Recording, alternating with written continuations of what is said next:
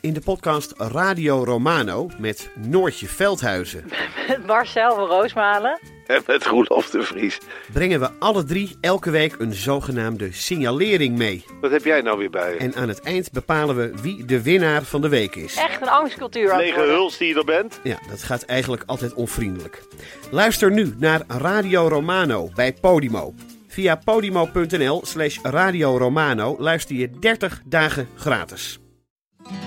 Kijk, het gesprek begon ogenschijnlijk over het onrecht dat mensen wordt aangedaan als er zo'n vernietigende recensie wordt geschreven. En wat dat met mensen doet. Ja. Daar leek het gesprek over te gaan. Maar gaandeweg, en dat is dankzij goed redactiewerk van mijn eh, redacteur destijds, blijkt dat die test niet deugt.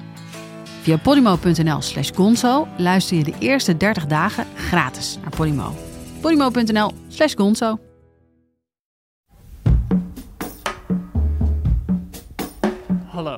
In 1978 verscheen een boek dat een debat ontketende dat sindsdien nooit meer is stilgevallen.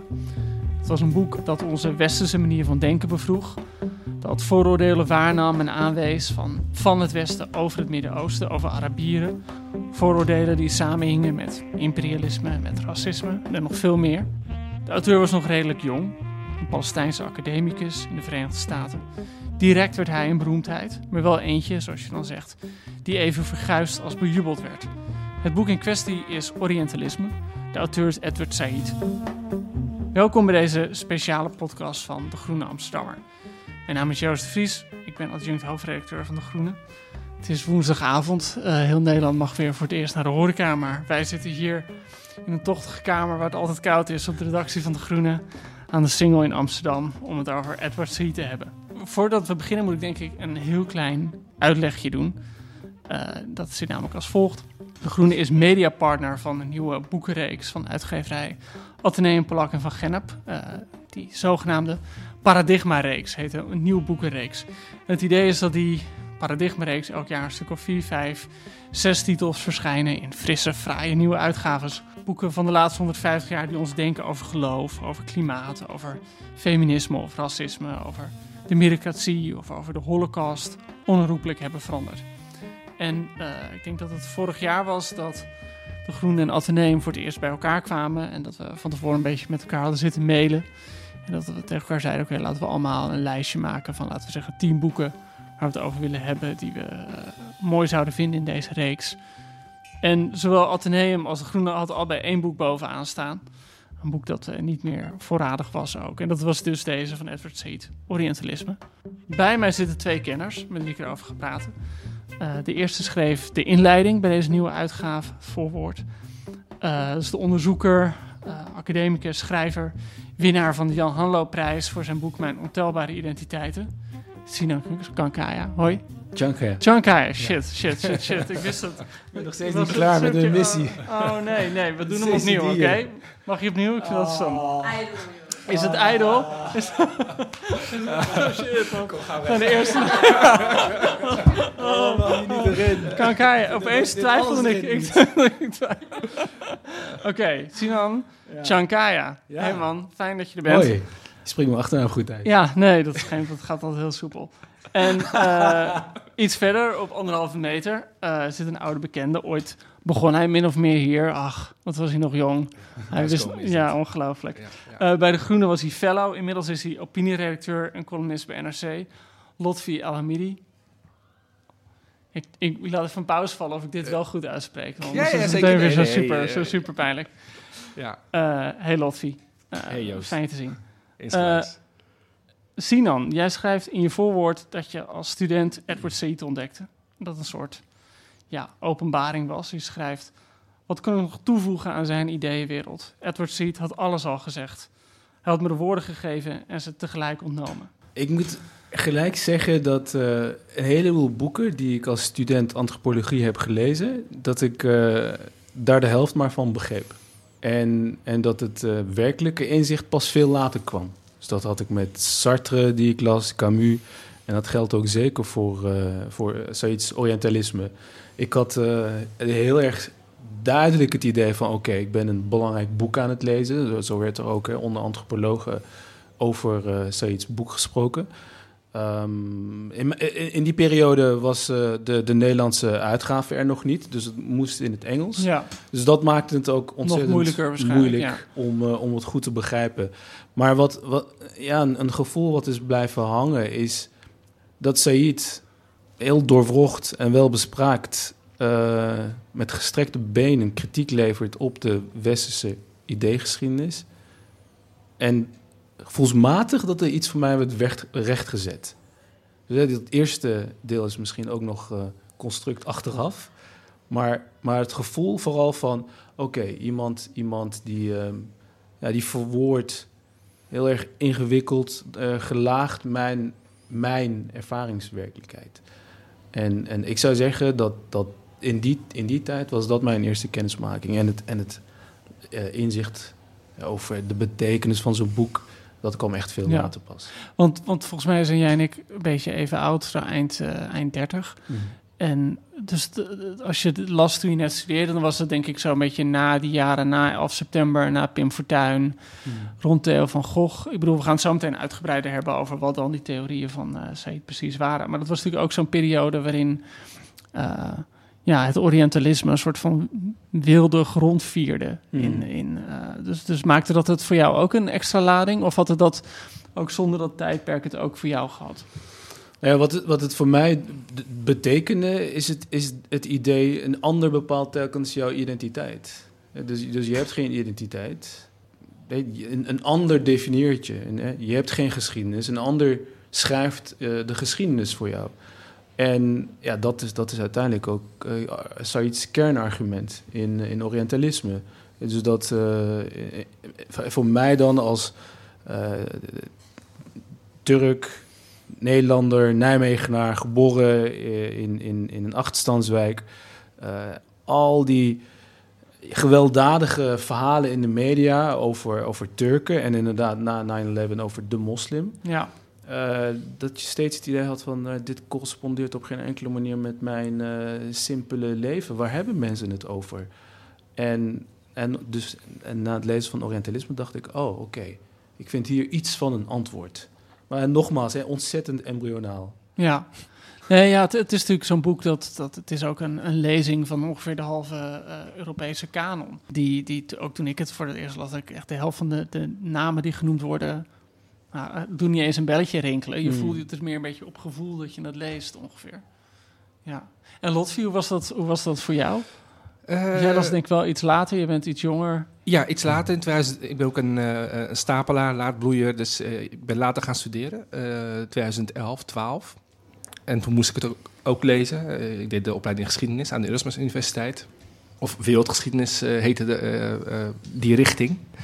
En ja, dan is Said eh, eh, onmisbaar. Ehm, en toen ik het las, was het bijna alsof... ehm, ik, ik dacht bij mezelf, had ik dit maar eerder gelezen? Tenminste, als, als het had gekund. Ik bedoel, eh, Ja, in ja. 2000 in 2001, 2, 3 toen was ik veel te jong. Was ik nog een tiener op de mi- middelbare school. Maar toen ik het las, dacht ik wel bij mezelf van... ja, maar dit, dit is het. Dit is, dit is wat, wat ik de afgelopen tien jaar destijds... Hè, dus de jaren nul... ehm, dit is wat er is gebeurd. En met name bijvoorbeeld de Irak-oorlog. Als je ziet die aanloop naar die oorlog... en, en trouwens, het geldt ook voor Afghanistan... dat ik bij mezelf dacht van... ja, maar hoe, hoe kan dit nou ooit eh, hebben plaatsgevonden? Want hij schrijft precies wat... eh, nou ja, hoe dit, hoe dit georganiseerd wordt, hoe, hoe de propagandamachine werkt. Dus in, in zekere zin ehm, vond ik het een boek dat een soort eeuwigheidswaarde had. Ehm, en dat had ik ook afgelopen jaar toen eh, Kabul viel in Afghanistan. Dan was ik dacht van ja, maar dit is... Hier komt Said weer helemaal van pas. En wat zag je dan? Nou, alle ehm, clichés en alle ehm, eh, ideeën over eh, vrouwenrechten, over vrijheid, over Westen, Oosten, kwam, kwam allemaal weer naar, naar boven. Ik had een running gag afgelopen ehm, eh, destijds, 2021. Het is weer 2001. Je hoorde alle clichés weer die je destijds ook in 2001 hoorde. Dat, het, eh, ehm, dat die mensen nou ons eenmaal haten. ehm, dat het om de vrouwenrechten ging al die tijd. En dat het nu heel zielig is dat ze nu in handen vallen van die barbaren. En eh, nou ja, dat, dat het Oosten ehm, fundamenteel anders is dan het Westen. Dat ze gewoon sowieso geen vrijheid willen. Nou, al die dingen die, die kwamen weer terug. En ik dacht van nee, dat, is, eh, dat komt me allemaal bekend voor. Ja. En als je dan Said leest, dan zie je dat het helemaal niet 21ste eeuws is, maar dat het heel lang al zo, eh, dat er heel, al heel lang zo gedacht wordt. Hey, ehm, oké, laten we het even over, over, voordat we echt bij de theorieën aankomen, laten we het even over Said zelf hebben. Jij hebt, de, jullie, ja, jij hebt natuurlijk ook de biografie, dus vorig jaar een biografie verschenen van Timothy Brennan. Ja. Ehm, wat voor jeugd had Said? Nou, hij is geboren in, in, een- in een eh, relatief rijk gezin. Ehm, ze, woonden niet ook, ze woonden niet alleen op één plek. Hè. Hij is geboren in West-Jeruzalem. Eh, toen nog niet in handen van de eh, Israëli's. Israël bestond nog niet, eh, officieel. Ja, 1935. ja. Ehm, maar ze, ze hadden ook een, een, een eh, eh, vakantiehuis in Ramallah. Dat was destijds een badplaats. Ook in Zuid-Libanon. ehm, en ook in Egypte, in Cairo. Dus weet je wel, dat was voor hem één groot ja, cultureel continuum. Weet je wel, De- het Midden-Oosten, dat was gewoon een soort één groot land voor hem, wat dat betreft. Ehm, nou ja, eh, relatief rijk dus. En dus eh, kon hij eh, genieten van goed onderwijs. ehm eliteonderwijs zou je kunnen Ja, zeggen. Hij, Britse ik. Britse scholing, scholing in Cairo. Ehm, en laten we niet vergeten, hè, hij is dus geboren in, je zou kunnen zeggen, het Britse Rijk. Bedoel, de Ja, Brit- Brits, Brits, Palestijns. eh, eh, ja, en, en ook in Egypte natuurlijk. Dus een, een Arabier, maar ook een christen. En dat was de minderheid eh, eh, natuurlijk in de Palestijnse gebieden, maar ook in de Arabische wereld überhaupt. Ehm, maar dat, dat vond hij, of dat, eh, tenminste zo schreef hij dat later, eh, daar zat hij nooit mee. Dat, dat, dat hij een, een minderheid was eh, in een islamitische, binnen een islamitische meerderheid. Hij vond dat, ja, hij vond dat hij, of hij dacht dat hij eh, behoorde tot een, toch wel een beschaving. Eh, met veel overlappingen en eh, hij voelde zich wel gewoon thuis in ja, die zijn als vader was. Amerikaan, toch? Of ja, Die is eh, geamerikaniseerd, ja, ja, die heeft genaturaliseerd de Amerikaanse dienst eh, in dienst gegaan. Ja, Eerste Wereldoorlog. Ehm, en nou ja, wel veel eisende ouders. Dus het was ook wel een verstikkende opvoeding die hij heeft gehad. Ja, heel redelijk elitair. He- heel elitair zelfs. Maar Sinan, heb jij nu... Jouw titel van jouw boek is natuurlijk... Een ontelbare identiteiten. Dan ben ik ook meteen bang dat ik dat dan ook verkeerd ga zeggen. maar is dat nou afkomstig van Said? Want die, volgens mij had jij in je voorwoord bij zo'n passage... Hmm. eh, waarin, waarin Said nadenkt. Dat komt volgens mij uit het privédomeindeel... dat er ooit van hem is verschenen ontheemd. Ja. Een soort van memoir. Out of place. Waarin hij dat ook volgens mij, mij eh, zegt. Ja. Letterlijk die... eh, Ehm, over ontelbare ja, identiteiten. of, Ja, ja hij, hij schrijft, eh, dus wat Lotfi zojuist zegt. ehm, ik ben zijn memoires gaan lezen en zijn essays. En dan, dan ontstaat er wel een rode draad. En de rode draad is eh, de pluriformiteit, de eh, veelvormigheid, de, de, de diversiteit in talen, culturen, eh, religies, enzovoorts, enzovoorts. Dus dat was heel erg in your face bij het herlezen van, eh, van, van Said. En, en ja, ik ben, ik ben ontzettend eh, geïnspireerd door, door Said. Dus Said is, is, zeker wel een van mijn eh, eh, meest geliefde intellectuelen. Ehm, maar ik moet zeggen dat, dat, ehm, dat bij het schrijven van de inleiding... dat alles eigenlijk weer bij elkaar kwam. Dus, dus, dus ik, ik kon toen pas de draadjes weer bij elkaar brengen. En, en ja, dan zie ik zelf ook wel dat zijn achtergrond een duidelijke lijn heeft met, met eh, zijn uiteindelijke politieke visie en, en een soort opmaat is aan het schrijven van Orientalisme. Dat daar, dat daar een hele duidelijke lijn in is. Omdat ik ook denk dat waar hij zich over opwond was. Maar, maar kijk naar mijn leven. Eh, Zo'n rijk leven ook. Hè? Dus in, in culturele zin, allemaal eliteonderwijs. ehm, begenadigde pianist, dus, muziekonderwijs. Eh, spreekt verschillende talen, vloeiend. En, en dan vervolgens die enorme karikaturen en, en, en reducties. En, Ja, want hij ging naar, naar Amerika om te studeren, naar Columbia en hij gaf les op Yale en Harvard en, noem maar op. Dus eigenlijk zat hij helemaal bij dat, dat ja, zeg maar New Yorkse of, of westerse intellectuele leven. En tegelijkertijd merkte hij dus van, klopt iets niet. Of er, er wordt anders naar me gekeken. Of... Ja, ja dus, dus die ervaring die had hij al eh, in Egypte op de Britse elitescholen. Eh, dat werd versterkt toen hij naar eh, de, de Verenigde Staten ging om daar te studeren. En, en dat hij zich eigenlijk nog meer gewaar werd van, eh, van zijn ja, soort uitzonderingspositie. Terwijl het, het is wel belangrijk, hè? Zijn, zijn vader was Amerikaan. Mhm. Zo identificeerde zijn vader zich. Mijn moeder eh, geboren in Libanon. Eh, dus, dus dat komt allemaal bij elkaar voor hem. En, en ik denk ook dat, dat zo'n ervaring... Ja, dat, dat grijpt gewoon in op iemands identiteit. Eh, als je dan ook in, in een land waar die je toch identificeert als je thuisland... Want eh, uiteindelijk beschouwde Said ook de Verenigde Staten als een, als een Zeker. thuisland. Zeker. Ehm, New Yorker, hè? en, en dat gevoel van ik hoor er niet bij, ja, dat, dat doet iets met je, met, je, met je zelfbewustzijn, hoe je naar jezelf kijkt, maar ook ver- ver- verhoudt tot, tot anderen. Ja. Ter- Terwijl hij aanvankelijk was hij heel terughoudend met zijn, met zijn identiteit of identiteiten. Dus als ze, altijd, als ze Ja. aan hem vroegen in Amerika van waar kom je oorspronkelijk vandaan? Eh, dan zei hij, of hè, wat is je afkomst? Dan zei hij, ja, ik, kom uit het Midden-Oosten. Gewoon heel abstract. ja. Hè? Dus, dus niet, ik ben, ik ben eh, Arabier of ik, al helemaal niet, ik ben Palestijn. Joods aangezien. Ook, ja. Ja, wat, wat, wat natuurlijk ook een grappige zeg maar blik is vanuit New York. Weet je Ja. wel, dat je, Dat vond hij niet erg trouwens. Nee. Want hij werd ook ge- geïnspireerd door allerlei Joodse denkers natuurlijk. Mhm. maar hij zei in ieder geval nooit dat hij Palestijns was. Dat al helemaal niet. Dus, eh, dus Arabier was al heel wat als hij dat eh prijs gaf. Maar Palestijn, dat, dat zei hij heel lang, zei hij dat niet. Maar uiteindelijk eh, heeft hij volgens mij ook gezegd dat hij al die identiteiten van zich af kon laten glippen, behalve die Palestijn. Dat dat toch wel hem meest typeerde. Ja, uiteindelijk, later, toen hij ervoor uitkwam. Of toen, toen hij het Maar het is wel grappig dat, dat je Ja. dat zo zegt, dat je er dan vooruit moet komen. Eh, of eh, dat hij zich er dan vooruit moet komen. Hè? Alsof, alsof hij Ja. uit de kast komt, ik ben Palestijn. Ja, Ja, maar ik denk dat dat, dat, dat, dat hangt dus samen met de veranderende context. Dus hij, hij is op dat moment in de, in de VS, eh, ziet daar de, de enorme mediamachinaties rondom de, de Palestijnse zaak. Heeft die eigen ervaringen hè, van, van, van uitsluiting.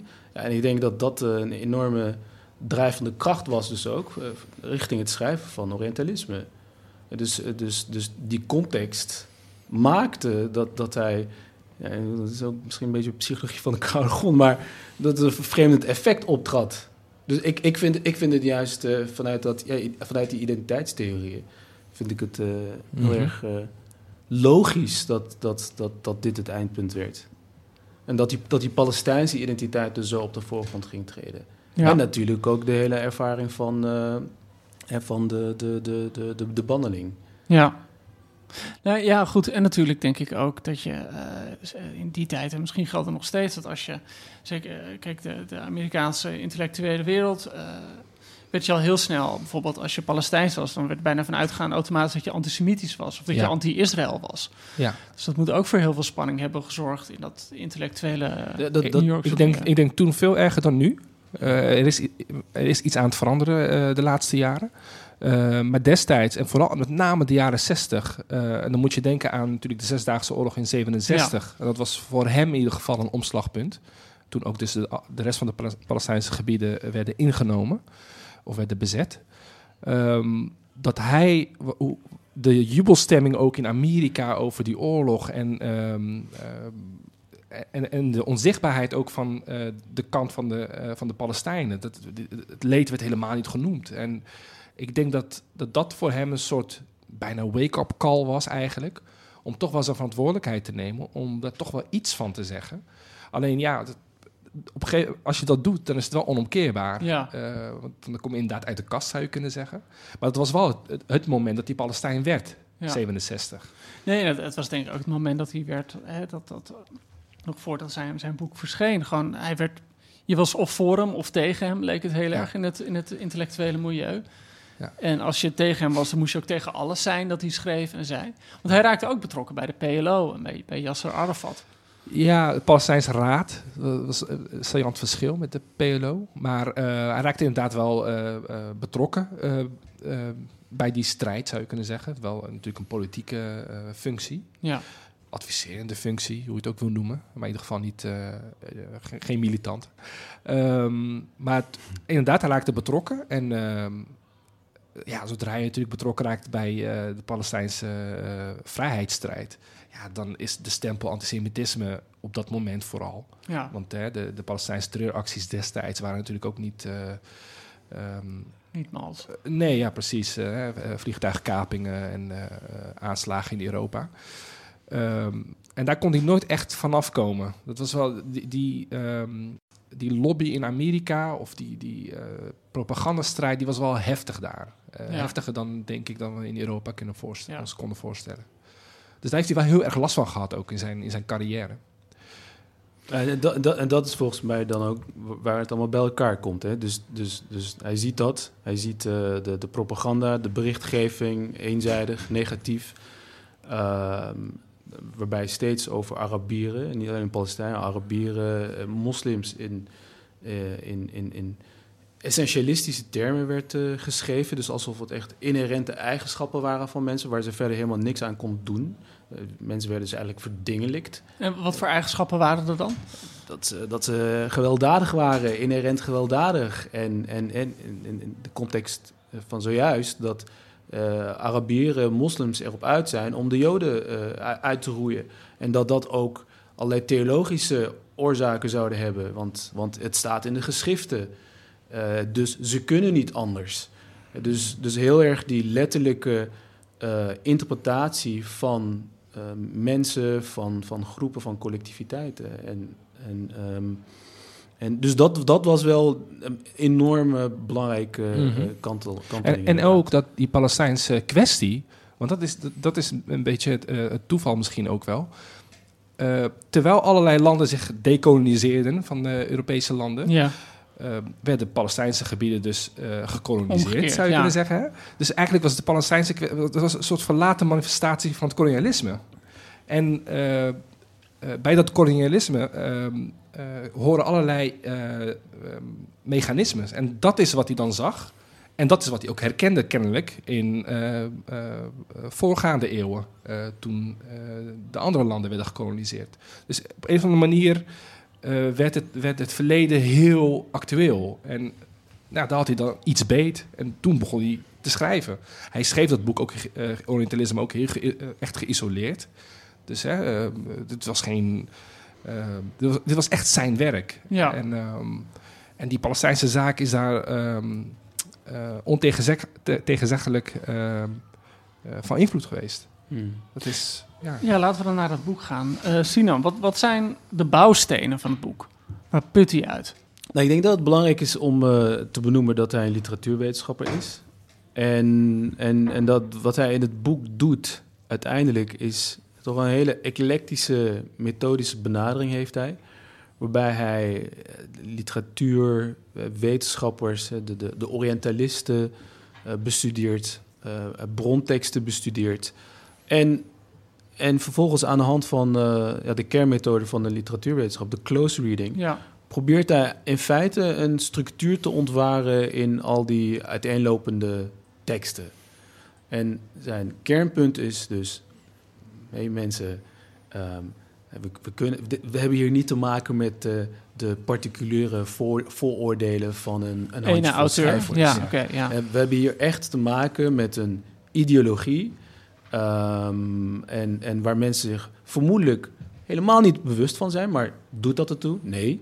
Ehm, en, en dus dat zij ja, telkens op dezelfde manier gaan nadenken over grote groepen mensen. En een fictie in het leven roepen.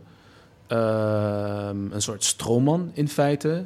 Een, een, een, een, ja, in, het, eh, in het essay zeg ik ook een soort racistische voodoo-pop.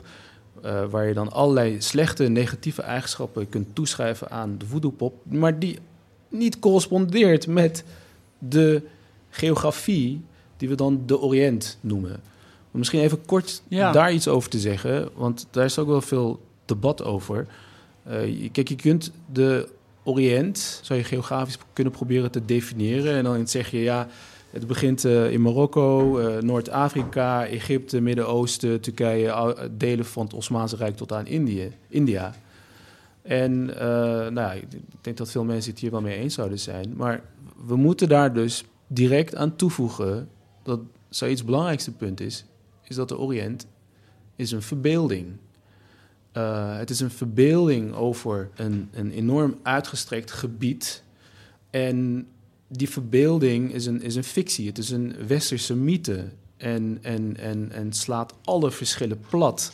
Hij wil het net over zijn eigen hele rijke, gelaagde leven. Nou, kun je nagaan. Maar hoe kun je in godsnaam over zo'n uitgerekt gebied gaan schrijven? Um, en um, ja, dus dat, is wel heel, erg belangrijk. Dus dat, dat is zoiets punt. Het is, een, het is een uh, verbeelding dat er in het leven wordt geroepen. En wat vervolgens wordt ingezet in het koloniale project. En dat is een enorm belangrijke stap die uh, Said zet. Uh, waardoor we sowieso al weggaan uit dat domein van de, de vooroordelen.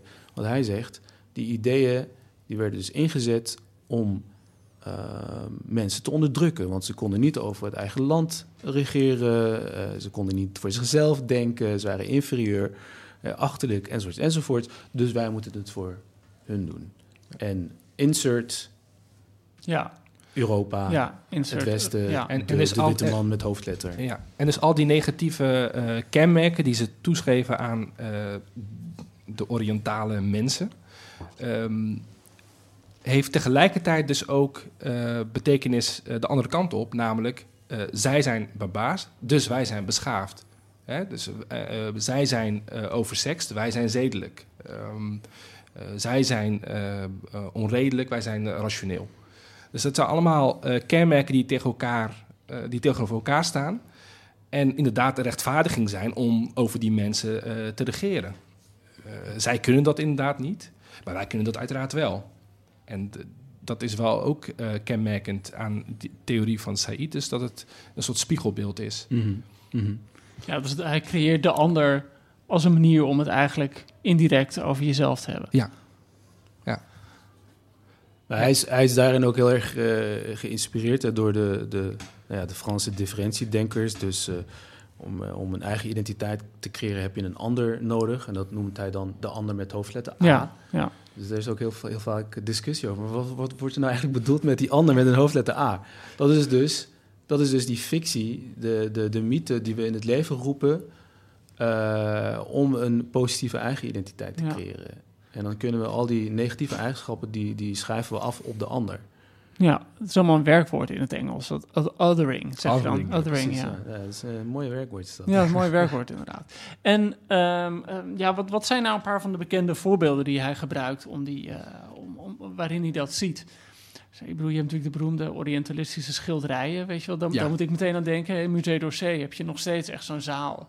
Die heet ook L'Orientalisme. En daar Ja. hangen dan Jericho en Inge en een aantal van die andere. Met al die badhuizen. Ja, en, van die eh, badhuizen Of moskeeën. en- en ja, ja, ja. En, dan, kijk- en dan, bedoel, als ik er naar kijk, denk ik wel zo, ja, maar een moskee ziet er niet zo uit, weet je wel. Of zo'n badhuis. denk van, ja, maar dat, dat zijn hele afgesloten vrouwelijke ruimtes. Hoe weet zo iemand nou hoe zo'n badhuis eruit ziet? En waarom zijn al die vrouwen allemaal zo, eh, eh, zo dik en... eh, Voluptueus, ja, weet je wel. Dus, ja.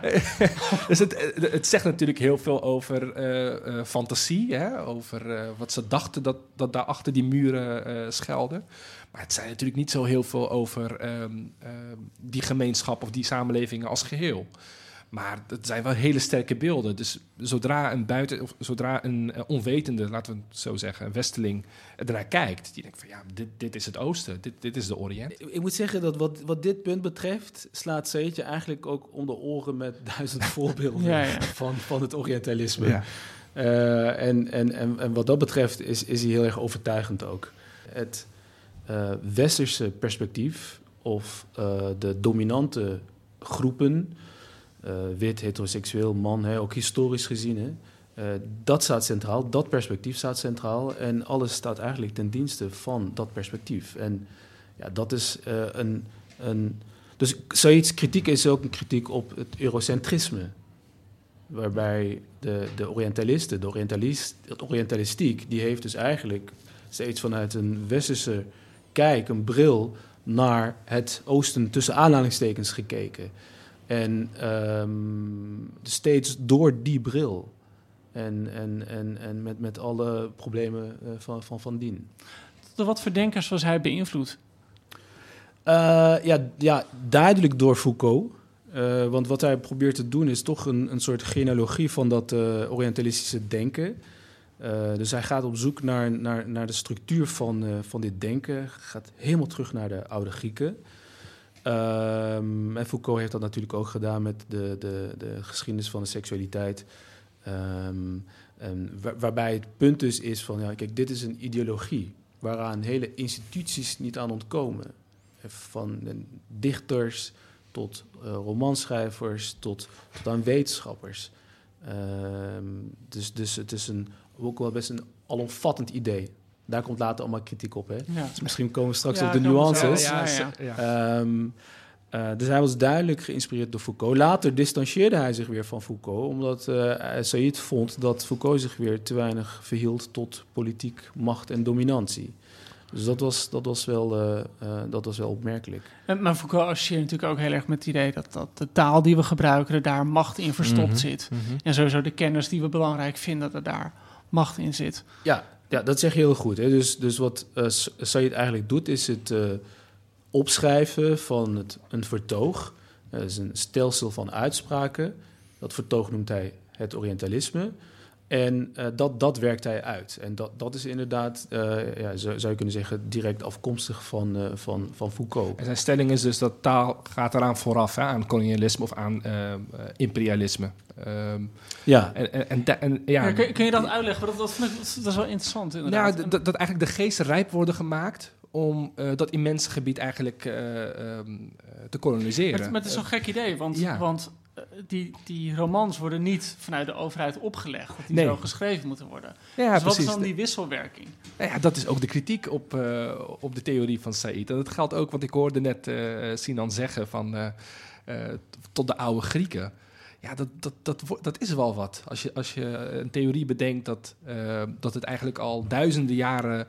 eh, dat al duizenden jaren de geesten rijp worden gemaakt om eh, de Oriënt op een bepaalde manier neer te zetten om allerlei redenen. Ehm, eh, want ik heb daar ook maar vraagtekens bij, weet je wel. Vooral als je bedenkt dat in de middeleeuwen de Europeanen helemaal niet de bovenliggende partij waren. Hmm. Dat, en dat, dat de Oriënt wel degelijk een, een fysiek gevaar Ja, vormde, ja. Tot, tot wel de 17e eeuw. En en, en daar, dat zijn van die, dit- nou ja, van die dingen in zijn theorie waarvan je denkt, hé, hey, wacht even, volgens mij is het, is het een grote greep. Ja, het is, en, maar, het is maar natuurlijk- ja. tegelijkertijd, ja, sorry, sorry Joost, maar het is ook precies om, om deze reden eh, dat, ehm dat Said ook zegt, hè, van ehm, uiteindelijk is het denken heel oud. Ja. En dat was zijn inzet. Zijn inzet is echt om aan te tonen dat dit een, een stabiel eh, historisch denken is. En dat we niet moeten doen alsof het eh, eh, plotseling nu verschijnt. En, en, ja, da- daar, en, en op die manier is het ook wel een hele grote greep wat, wat hij maakt met zijn boek. En, en daar zijn een heleboel mensen over gevallen ook. Hè. Dus dat hij een te monolithisch, te homogeen eh, beeld schetst van het Westen en het Oosten. En ook eigenlijk eh, ja, niet tegemoet komt aan de, de, de variatie tussen de Orientalisten. Ehm, want daar zaten ook een heleboel antikoloniale Orientalisten eh, tussen. Die, die waren dus ook enorm gepikeerd eh, vanwege Said's boek. Eh, dus dat was. Dat voelde was zich over het hoofd gezien. Of, of ja, ja, ja. Dus eh, die, die zagen dat wat zij deden was, was, was nu juist eh, goed. Kan je allemaal vraagtekens bij zetten, maar vanuit goede bedoelingen, Ja. eh, eh, positie eh, namen zij in. En ze vonden juist dat ze eh, bruggen probeerden te bouwen, I assume. Ja, ja. maar dat, dat hij eigenlijk tegen, ze, tegen hen zei van... jullie ontkomen er niet aan. Ja. Want jullie zijn eenmaal opgevoed, opgegroeid, opgeleid in dat raamwerk. Dus, eh, eh, ondanks alle goede bedoelingen... eh, Ja, want dat, dat vroeg ik me ook wel af. Ja. Waren er ook schrijvers en kunstenaars die het wel goed deden, wat hem betreft? Of moet je het niet zo noemen dat dat goed deden? Want volgens mij was het inderdaad zo dat ook de mensen die zich verzetten ertegen, of Ja. verzetten, alsnog binnen dat kader. Nou ja, kijk, je had het net over inspiratiebronnen. Hij werd eh, heel erg geïnspireerd door Joseph Conrad. Ja, daar is Eh, hij op gepromoveerd. Daar was hij op gepromoveerd. Ja. En daar, eh, hij ehm, eh, identificeerde ook zich met Conrad. Omdat hij, die, dat was ook een, een buitenstaande die in Londen kwam ja, wonen. een Paul die dan omzwervingen bij de Britse marine kwam. Precies, en ook no- nooit echt bij kon horen, want dat had zo'n vreselijk accent. En, eh, eh, maar goed, maar vooral dat boek van hem. ehm, Heart of Darkness. precies, Ja. daar zag hij, nou ja, toch wel iemand die ehm, oog had eh, voor, voor de schaduwzijde eigenlijk van het eh, imperialisme. Hè, vooral die passage over eh, dat, het, geen, dat het geen fijn gezicht is, die, die westerse beschaving. hoe, Ja. hoe die dat aantrof, daar diep in de, in de jungle, om het zo te zeggen. Nou ja, dat, dat, dus, nou ja, ehm, niet dat die Joyce Conrad een soort anti-orientalist vond, eh, maar dat ze dus wel degelijk wisten eh, wat Ja, er gaande wat er was. gaande was, ja. ja. Nou, mi- mi- Misschien nog even iets over de dominantie van, van een vertoog. Waar, waar, waar ik aan moet denken is ehm, dat je nu steeds meer analyses hebt over hoe bijvoorbeeld filosofen naar het eh, slavernijverleden keken. Of hoe ze, daar- hoe ze daarover dachten. Ja. wat ze daarover hebben gezegd. Wat wordt Kant wordt dan geciteerd. En ja, die hielden een niet bepaald progressieve ideeën op Nee. kun je zeggen. Ondanks hun, eh, hun eh, fijn uitgewerkte eh, theorieën over de moraal en, en, en de deugdethiek. Ja. Ehm, dus dat, dat, dat laat toch ook zien dat dit soort ideeën ook in zijn tijd begrepen moeten worden. En, en, Mhm. en dat er dus vanzelfsprekendheden worden gesmeed waar je niet meer aan twijfelt. En dat maakt, zei je dus heel aannemelijk, dat, dat dus een heleboel mensen eigenlijk eh, onderhevig waren aan deze patronen van denken. En, en, en zo moeten we er naar kijken. Ik, bedoel, eh, ik kijk daar sowieso als antropoloog slash socioloog op zo'n manier na. Want anders ga je vervallen in... eh, ja, natuurlijk waren er ook eh, filosofen, volgens mij Locke, die kritiek eh, hebben geformuleerd op het slavernijverleden. Alleen wat opvalt is een hele grote groep niet. En ja, dat kan je niet loszien van de iemands standplaatsgebondenheid, het, het politieke moment en dus hoe vanzelfsprekend en, en dominant en krachtig dat soort ideeën kunnen zijn. Ja, en daarom zegt hij ook dat die hele, het hele idee van beschavingsmissie, dat is wat het, imperialis, het westerse imperi- imperialisme Ja, dat- anders maakt dan, dan alle andere imperialismen eh, uit het verleden of, eh, of elders. Ja. Namelijk het, he- het geloof in een eh, beschavingsmissie. Ehm, en wat Said eigenlijk ook wel zegt is dat het ding, eh, het idee was ook dat eh, het, het niet alleen een idee was, maar dat het echt ja, bijna een geloofsartikel was. Ja, Dus zeker. men- mensen geloofden daadwerkelijk in dat hele idee van eh, wij brengen een beschaving Mhm. eh, naar een eh, onbeschaafd eh, gebied of eh Zeker. bevolking. En het is echt ongelooflijk. Je was- ziet hoeveel zendelingen eh, door over de hele wereld zijn gegaan. Het zijn er Ja. honderdduizenden Ja. die, die echt eh Maar ja, zo- een maar heilige zo- overtuiging hadden. Maar zo zijn militairen vast ook overtuigd dat ze vrede en veiligheid brengen Ja. naar Irak en Afghanistan. Ja, zeker. Dus dat is, dat is wat een idee doet. Die, ideeën maken mensen klaar Ja. om geweld uit, uit te oefenen op anderen. Ja. En da- daar, daar gaat een stap aan vooraf. En die stap die daaraan vooraf gaat is, zij zijn minder mens. Ja. Ja. Ze kunnen niet denken, ze kunnen niet over het eigen eh, land regeren, ze onderdrukken vrouwen, ze zijn homofoob. Wij gaan ze redden, wij, wij brengen beschaving. En dat doen we door geweld toe te passen. Ja. Ja. En als er eentje is die, die, de, die de deugt, dan is dat een soort nobele wilde natuurlijk. Hè? Dan is dat een uitzondering. Dat is dan iemand die eh, ondanks alles eh, een beetje op ons lijkt. Hè? Dat is ook zo'n eh, zo'n fascinerend eh, idee. Maar ja, het, het is natuurlijk ook gek, want het is een boek dat zo snel voor mijn gevoel... Hè, het, is, het is nu 50 jaar oud, nog niet eens. Ja. eh, zo snel school heeft gemaakt, in feite. Want ik bedoel, het is, het is, het is een soort- soort van sleuteltekst in eh, postkoloniale studies Ja. geworden. Zeker. Ehm, Wat dat betreft was die timing ook goed. Hè? Dus die, die, die jaren zeventig, dat he- wat, Ja. wat op de universiteiten gaande was, ook in Nederland natuurlijk. Hè? Het postkolonialisme, dat, dat, dat was wel hot. Dat was wel Mm. echt het moment ja, om maar dan eigenlijk, eigenlijk als je het in die tijd plaatst, 78, vind ik nog best laat. Het is best wel laat, ja. Ja. En, eh, ik, ik bedoel, het is nu zo'n zo'n gegeven idee dat je, dat je weet van... Er zijn clichés die altijd in stand worden gehouden. En als je bedenkt dat dat pas uit 78 komt. Mhm. Ja. Mhm. Aan de andere kant, wel, hè, het was een jaar voor de Iraanse revolutie. Eh, eh, en natuurlijk met, alle, met, met de opkomst van het islamitisch fundamentalisme eh, eh, in het Midden-Oosten en, eh, en, de olievlek die, die het kreeg. Wat dat betreft zou je kunnen zeggen, ik bedoel, Said, hij, ging, hij, ging, hij was stervende. Ehm, eh, Ja, dus in 2003 is hij overleden. 2003 is hij overleden en natuurlijk die aanloop was er was al in 2002, hè, na die Irak-oorlog. En Afghanistan woedde al.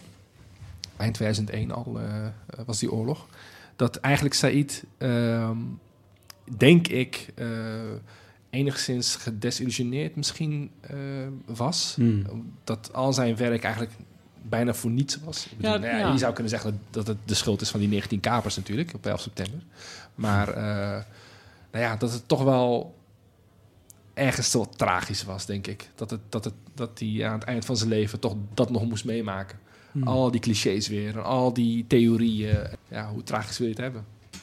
Ja, want wat, wat zijn de gevolgen van zijn boek geweest? Het is natuurlijk altijd heel moeilijk om letterlijk gevolgen aan een boek op te hangen. Ik bedoel, al is het alleen al dat er een, een nieuw soort academische discipline bij is gekomen. Ja, en hij, hij- hij wordt door eh, veel gezien als eh een van de grondleggers eh, van die discipline. Ehm, maar ook op de antropologie, eh, de, op, de, op, de, op de filmstudies. Want in, in, in in een van de latere hoofdstukken schrijft hij gewoon al in 78 over dus de, de stereotypen in, in films. Eh, de, de geesteswetenschappen. Dus, dus ja, dit, dit boek is, is echt een symbool geworden bijna. Ehm, en dan dat, dat, dat belangrijkste idee van de, de westerse blik, de, de westerse koloniale bril op de Oriënt. En ja, dat is door zoveel mensen weer gebruikt en, en, en toegepast in andere studies. En eh, ook uitgebreid, wat ook heel erg eh, eh, nodig was, of uitgebouwd, zou je kunnen zeggen. Wat ik bijvoorbeeld in het essay heb gedaan in, in de inleiding, is dat als je de Orientalistiek beschouwt als een sorteerkunde, en, en dat heeft dan eigenlijk ook al bijna hele directe relaties met, met, met racia- raciale ideeën. Hè? Want het gaat om het categoriseren van de mens in allerlei subcategorieën. Ja. wat ik in, mijn inleiding doe, is dat ik zeg dat bepaalde, eh, bepaalde heel belangrijk, eh, facetten van de deradicaliseringsindustrie, ja, dat typeer ik dus ook als een sorteerkunde. Kan je dat, kan dat uitleggen? Ja, wat, wat, wat we hebben gezien eh, na 9-11, na de aanslagen in het Westen, na eh, Theo van Gogh, is dat er allerlei beleidsprogramma's zijn opgetuigd die eh, ten doel hadden om het islamitische gevaar op te sporen. En wat er gebeurde was dat er allerlei ideaaltypen in het leven werden geroepen. Dus de, de, de gematigde moslim, de radicale moslim. Dus enorm ook al vanuit een hele seculiere habitus eh, ging de, de staat zich mengen in religieuze identiteiten. En vervolgens ging het dus op zoek naar foute religieuze identiteiten. En eh, ja, dan, dan, dan, dan was het eh, een, baard of plotseling moskeebezoek gold dan als een risico-indicator van mogelijke radicalisering. Ehm, maar, maar dit soort eh, etiketten, een begrip van Said, etiketten en labels, maken vervolgens wel weer staatsgeweld mogelijk. Letterlijk, want, want je kunt mensen eh, monitoren, eh, onder surveillance eh, stoppen, je kunt ze tracken, welke keuzes gaan ze in de toekomst maken, et cetera, et cetera. Ehm, en ik ga niet, zoals Said dus deed, de, de hele discipline eh, overboord gooien. Eh, de, de radicali- radicaliseringsstudies. Maar ik denk wel degelijk dat er een, een, een aantal onderzoeken, een tak, die zich vooral richten op de risico-indicatoren, die, die beschouw ik als eh, hoogst problematisch, racistisch en als een soort hedendaagse sorteerkunde. Ja. Ja. Ja. Het is altijd gevaarlijk om naar het voorgesprek toe, toe, eh, eh, terug te wijzen in het gesprek. Maar we hadden het ook een beetje volgens mij over dat, dat Said misschien niet zo'n oog voor klasse had. Ja, dat wordt, hem, dat wordt hem een beetje verweten, ja. Dat, eh, Mag ik trouwens één ding zeggen, Sinan? ja. Dat vind ik echt de mooiste scène in, jouw in jouw boek. Oh. Is met die vis. De vis. De vis, dat iemand een vis komt laten zien. Oh, ja. Maar op een of andere manier, ik- op een of andere manier vind ik dat zo'n ja, ja. perfect voorbeeld van... Met de, de karper zo'n- in de, zo'n in de achterbank. hele gewone scène in, in, in een eh, volksbuurt. Ja, Dat iemand komt voorrijden en zegt, ja, moet je nou zien, moet je nou zien. Dat gaat kijken en dat iemand een enorme vis laat zien. ja, ja, ja. ja. Eh, ik- ik heb dat altijd in mijn hoofd als ik moet nadenken over, eh, ja, ik weet niet, klassen en zo. Ik. ik vind dat zo'n zo'n treffend beeld. Ja, dat was eh, de, dat is, dat, het statussymbool in mijn Ja, wijk nee, was dat. Dat, ik. Dat, was En gewoon- dat, be- dat bepaalde je daar je standplaats. ja, Ja. Dat is de, de, een karper. ja, de karper, ja. Ja. Nee, maar goed, maar had, had zij iets niet... Ja, sorry. Dit, dit- Nee, geeft Kom niet. Ehm, nou, het, hem werd wel eens verweten, of wordt eh, nu verweten ook wel. Ehm, ik bedoel, wat heeft hij eigenlijk gedaan? Het was gewoon eigenlijk een elitaire man die eh, eh, allerlei eh, westerse... hij was literatuurwetenschapper. Mensen vergeten dat soms. Soms denken mensen dat, dat het een soort eh, Midden-Oosten... Ja, politicoloog, Historicus. historicus. Of, ik bedoel, hij heeft, nog, hij heeft nog nooit een college gegeven over het Midden-Oosten, weet je wel? Nee, daar was ik ook wel verbaasd over. Dat hij zijn hele leven niet één keer... eh, hij heeft altijd de westerse kanon gedaan. Ja, Hij heeft niet, volgens mij niet één keer een college-reeks gegeven over eh, literatuur uit het Midden-Oosten. Nee, helemaal niet. opmerkelijk. Maar, maar, maar, maar, eh, dat was ook de kritiek op Said. Dus zijn kritiek op Orientalisme was een kritiek van het eurocentrisme. Maar gek genoeg ontkomt Said daar niet aan. Nee. Want hij richt zich op de westerse Europese kanon. Eh, en inderdaad, eh Said die, die genoot van die westerse cultuur. eh, Van die schrijvers en die dichters. Dus, en later vond hij het heel erg storend ook dat hij werd weggezet als een soort anti, anti-westerse Ja. denker. Hij Ja. dacht nee, hij had juist een heel erg eh, eh, een grote voorliefde voor de Europese cultuur. Ja, dat was, dat was ook een grote misvatting. Eh Said bekritiseerde het westerse humanisme vanuit eigenlijk gewoon zijn humanistische levensbeschouwing. Wat hij bekritiseerde was het humanisme wat, wat werd gepropageerd door, door Europa of door het Westen. En het antihumanisme wat de praktijk was. Daar wees hij op. Dus het is, het is niet zo dat hij al die boeken en al die denkers en al, alles wat het Westen heeft geproduceerd, dat dat per definitie eh, fout was. Want hij maakte ook gewoon een, eh, een scheiding tussen kunst en. eh, Het is best een snop. ja, Ja, zo, het is oh, zeker. Ja, ja, ja. ongelooflijk. Ja. Zeker. En, Ja, ook, le- lees Orientalisme. Ja, ja, ja. ja, ja. Nee, en ook natuurlijk zijn voorliefde voor eh, eh, klassieke muziek, hè, westerse klassieke muziek. Had helemaal niks met Arabische muziek. Een hele goede pianist was het. Ja, goede pianist. eh luistert naar Strauss, Wagner, noem ze maar op. Ehm, en ehm, kijk, eh, later in zijn leven, met name na die eh, Zesdaagse Oorlog in 67, toen zocht hij wel naar zijn Arabische roots. Toen ging hij wel naar het Midden-Oosten toe, naar ehm, eh, intellectuelen daar. En dan begon hij toch wel zich te verdiepen in ehm, Arabische... Lang in Libanon gewoond, volgens mij. Lang in Libanon Ja. gewoond, eh, ehm, eh, verdiepen in eh, allerlei Arabische schrijvers uit de middeleeuwen tot, tot de moderne tijd. En dat was natuurlijk ook een soort schatkamer voor hem, want hij is daar niet in opgeleid. Ik bedoel, hij is gewoon opgeleid in een westers instituut. Dus het is, het is, het is een, hij was in elk opzicht een, een product van het Westen. Ja. Ehm, maar inderdaad, de- terugkomend op de kritiek op hem. Eh, inderdaad, hè, klasse, een snop zeg je. Maar ook, ehm, dat werd hem verweten. Hij bekritiseerde inderdaad het eurocentrisme en eh, het westers imperialisme. En inderdaad vanuit een westers standpunt zou je kunnen zeggen. Eigenlijk een soort mol in het westen. En de critici zeggen van ja, maar wacht even. Er waren toch ook allerlei critici in, eh, in de Oriënt zelf. Hè? Mhm. In India, in eh, het Caribische gebied. Eh, die hadden ook wel wat te zeggen. Waarom heeft hij zich daar niet in verdiept? Waarom heeft hij zich niet verdiept in Frans Fanon? Waarom heeft hij zich niet Ja, Mhm. eh, verdiept in al die Indiaanse critici eh, op het imperialisme? Dus dat, dat werd hem wel verweten, ja. Dat, Ja. hij, eh, dat hij daar een blinde vlek had. Ja, Hamid, Hamid Dabashi, eh, Iraanse eh, intellectueel socioloog, die, eh, Mhm. die zegt ook, met, met wie is Said nu eigenlijk precies in gesprek? Ja, dus dat is zijn vraag. En Dabashi die zegt dat het er heel erg sterk op lijkt dat Said steeds een wit publiek voor ogen heeft.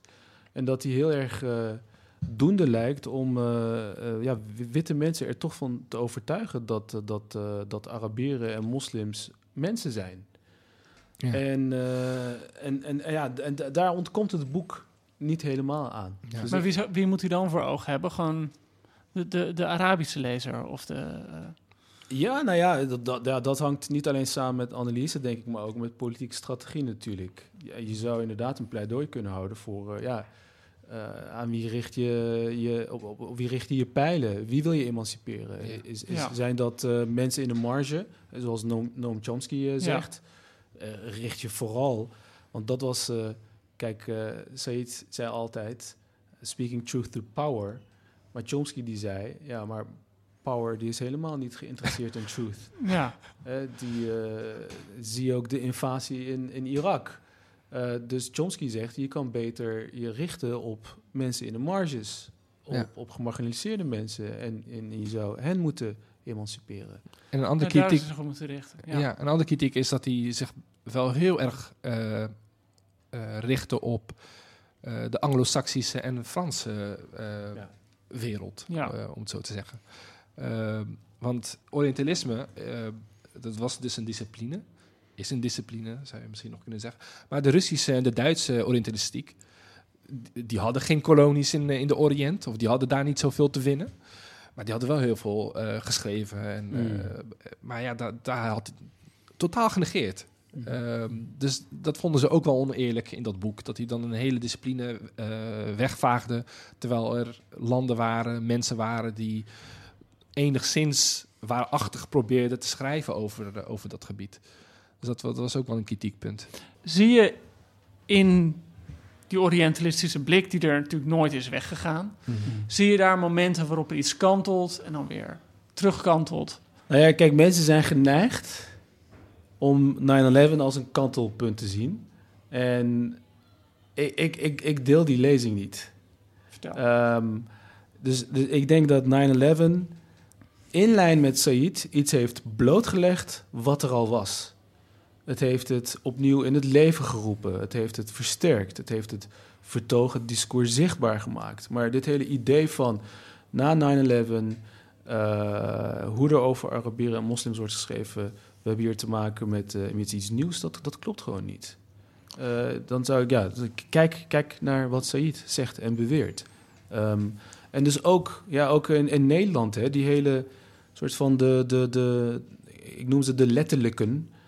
Die, eh, iedereen was ineens een, eh, een halve imam geworden Ja. in Nederland. Ja, iedereen kent de Koranversen Iedereen- uit zijn iedereen- hoofd. en, Iedereen, eh, inderdaad, ja. die sloeg je om de oren met ja, maar een, beroemd, een, beroemd, een beroemd voorbeeld is Ayaan Hirsi Ali, natuurlijk ons niet onbekend. Nee. die na 11 september, en dit is een soort uitspraak die ik gewoon niet kan vergeten, dat ze, dat ze zegt dat die terroristen die 9-11 hebben uitgevoerd, dat zij eh, hebben gewerkt volgens het boekje, om precies te, zeggen, eh, precies te zijn, de Koran. Hè? Ja. Dus ze hebben gewoon gedaan wat de islam eigenlijk opdraagt. ja. En ehm, haar punt is dus ook dat moslims die eh, geen terreuraanslagen plegen of die niet gewelddadig zijn, die hebben hun geloof eigenlijk niet zo goed begrepen. Als je dat, als je dat echt gelooft en dat, en dat denkt en zegt. En dat was gewoon in de jaren nul sowieso echt een, een soort breed gedragen sentiment ook. Van ehm, ze deugen niet. En de mensen die deugen, dat is dan ondanks hun religie, ondanks hun afkomst, ondanks hè, dat eigenlijk allemaal nobele wilden. En ehm, wat dat betreft ben ik niet heel cynisch of pessimistisch. Er is wel iets veranderd de afgelopen jaren. Vooral als je kijkt naar de val van Kabul, is er toch wel iets. ehm, tenminste, bij mensen die in de jaren nul nog eh, eh, eh, de oorlogstrommels. eh, eh, eh, hoe zeg je dat? herinneren? Ja. Ja, ik, moet dan denken aan Luc van Middelaar, die dan destijds eh, na 11 september nog zei van dat eh, eh, als een soort moderne Napoleon moet je ze de moderniteit in bombarderen. Ja, ja, ja. Dat hij daar- Gevleugelde, gevleugelde uitspraak van hem Ja, dat hij helemaal is op teruggekomen en dat hij dat, hij, dat, hij dat hele verhaal over universalisme, dat hij dat helemaal eh, toch wel anders ziet nu. Dus het, het is niet zo dat mensen niet kunnen veranderen, gelukkig. Eh, ze, ze veranderen dus wel. Maar, ehm, het was, maar in de jaren nul was het wel heftiger hoor. Dus, ja, eh, dat, dat is wel zo. bedoel, 11 Dat september is inderdaad niet in dat opzicht een kantelpunt. Eh, maar ik denk wel in... Ik bedoel, het is geen kantelpunt als het gaat om, om macht, weet je wel. De Washington eh, was aan de lopende band aan het bombarderen, weet je wel. Al voor 11 september. Het was niet zo dat ze opeens het Midden-Oosten hebben ontdekt.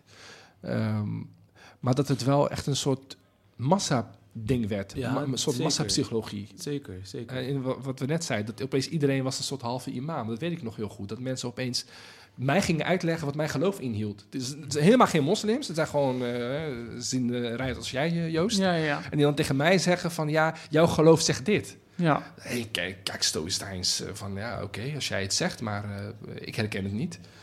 En nou ja, dat vond ik wel opvallend toen. Met als, met als effect dat je je in de Koran moet gaan verdiepen. Ja, de, om, om, mensen weerwoord te kunnen geven. Dat is toch wel wat er, wat er is gebeurd in de jaren nul. Dat heel veel seculiere moslims die nog nooit de Koran hadden opengeslagen. Maar dat, is dat, ze opeens moesten gaan lezen. Maar dat, maar dat, is ook gebeurd natuurlijk. Ik bedoel, dat is geen. Uh, dat is geen uh, ja, maar dat is, maar dat is dus ook een ding wat van. Wat dat is dat de enorme aandacht ja? heeft geleid tot hardere identiteiten. Heeft geleid tot radicalisme en extremisme.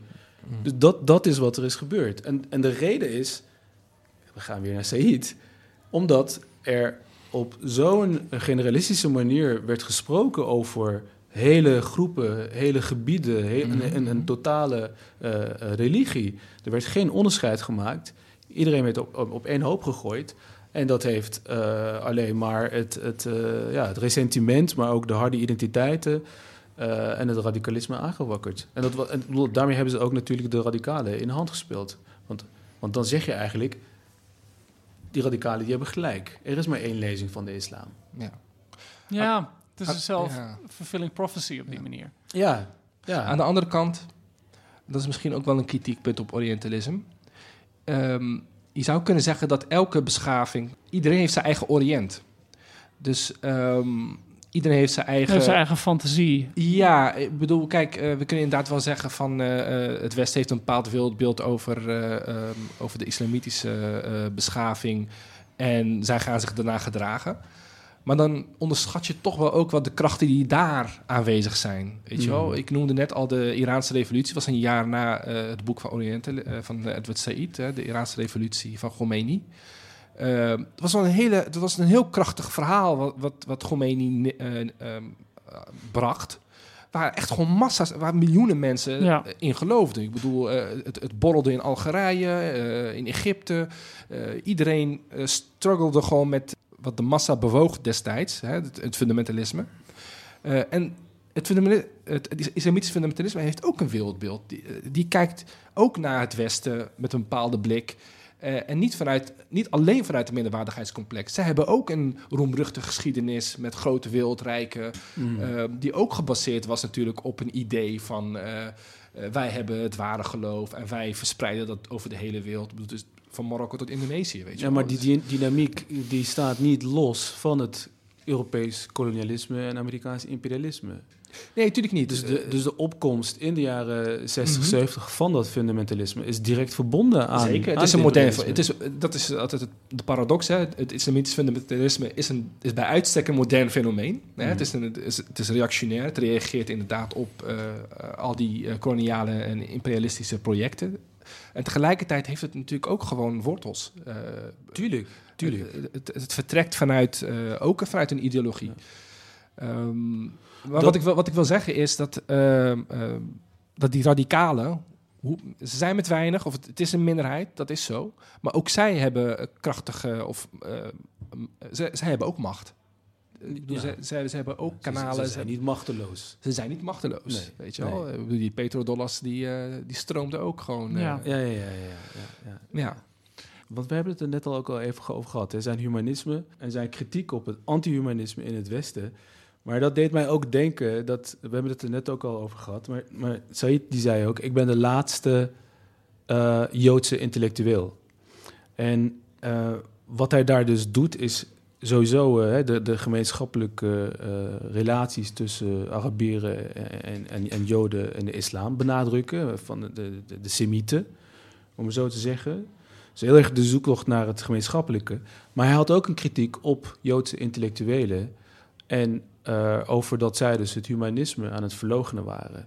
En ook uh, de idealen van de verlichting. En dat zei hij dus letterlijk in relatie tot de, de, de, de Palestijnse uh, Israëlische impasse. Ja, en, en, en, en, en, dat maakte hem ook weet je wel, heel erg moeilijk in verschillende kringen. sowieso, je moet, je voorstellen, hij, hij, hij, woont in New York. Heb je ook de Joodse intelligentsia. zijn verhaal ligt dus heel erg ongemakkelijk ook uh, binnen de, de kringen uh, eh, waar hij zich eh, in, in begeeft. Hij zei ook, eh, de Palestijnen zijn de slachtoffers van de slachtoffers.